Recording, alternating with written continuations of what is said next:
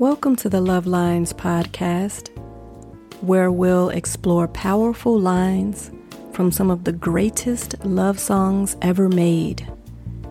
Get ready to take a deep dive into beautiful music with me, your Love Lines host, Akamia.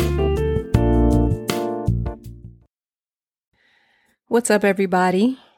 Today we are talking about the song Fix You from Coldplay's album X and Y. I played basketball in college. It was my first foray into diverse, intimate groups. Diverse because there were girls on the team from across Indiana and Illinois, not only from my urban hometown of Gary, Indiana. Intimate because 11 or 12 girls is a relatively small party we often broke out into even smaller factions and spent insane amounts of time together. Between practice, working out, games, traveling to games, and hanging at someone's apartment after many of these instances, we frequented each other's personal space. Of all my teammates, I was closest to Kristen. She had an apartment near the school, and I sprawled my body across her living room futon many nights, laughing, chit chatting, being, until darkness rolled into daylight. Everything you can imagine two young women talking about, we talked about. Kristen introduced me to Coldplay. On our drives to White Castle or Dairy Queen, she'd play her latest mix CD, her playlists were always the most random, least orchestrated collection of songs. Hardcore hip hop would be followed by 90s R&B or love sick ballad. DMX would follow Shania Twain, followed by NSYNC, followed by Green Day, followed by Celine Dion, followed by Snoop Dogg. it was all over the place. In the days of burning mix CDs, you normally tried to set an intentional mood, you had one with love songs you'd play when attempting to establish a romantic atmosphere with another person or when alone and dreaming of having a person. You had a CD with high energy songs to lift your spirits. Maybe you had a disc with all sad songs or complete gangster rap. Point is, the arrangements were usually consistent. Not my buddies, though. She threw together her latest favorite tunes in no particular order and just jammed out. I can't remember exactly which Coldplay song came up in Kristen's odd rotation, but it was from the A Rush of Blood to the Head album. So, probably Clocks or The Scientist, something attention grabbing and unlike anything I'd ever heard, but tame enough to resonate with untrained ears. Whichever track she played birthed the die-hard Coldplay fan inside me. I backtracked to the beginning of the group's timeline and bought parachutes. It and a rush of blood to the head were all I listened to for months when alone. I ran miles and lifted weights with both blaring through my headphones despite the melancholic, emo vibe of most of the songs. Then came the X and Y album, then came one of its standout tracks, Fix You.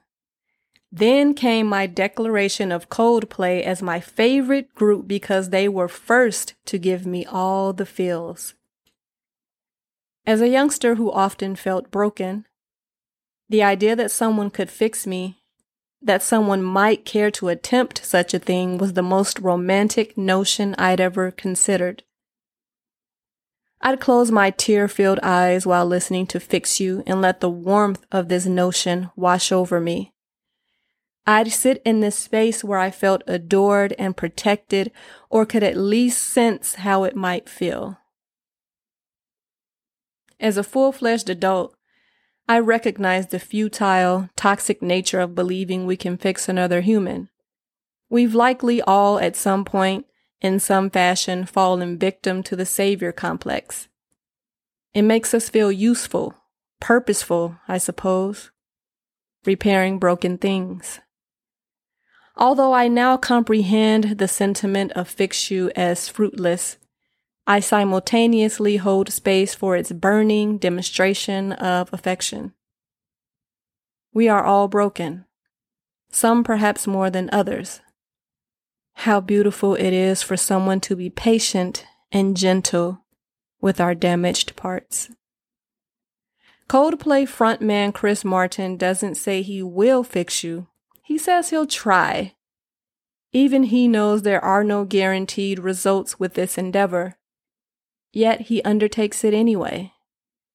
The entire lyrical arrangement and melody of Fix You drips with aching desire. Martin, the drums, and the guitar are all pleading.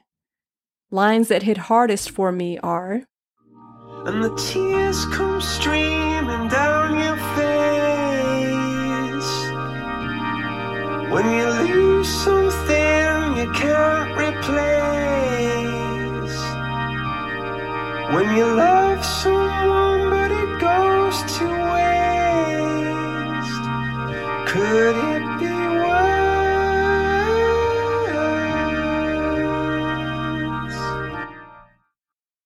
no.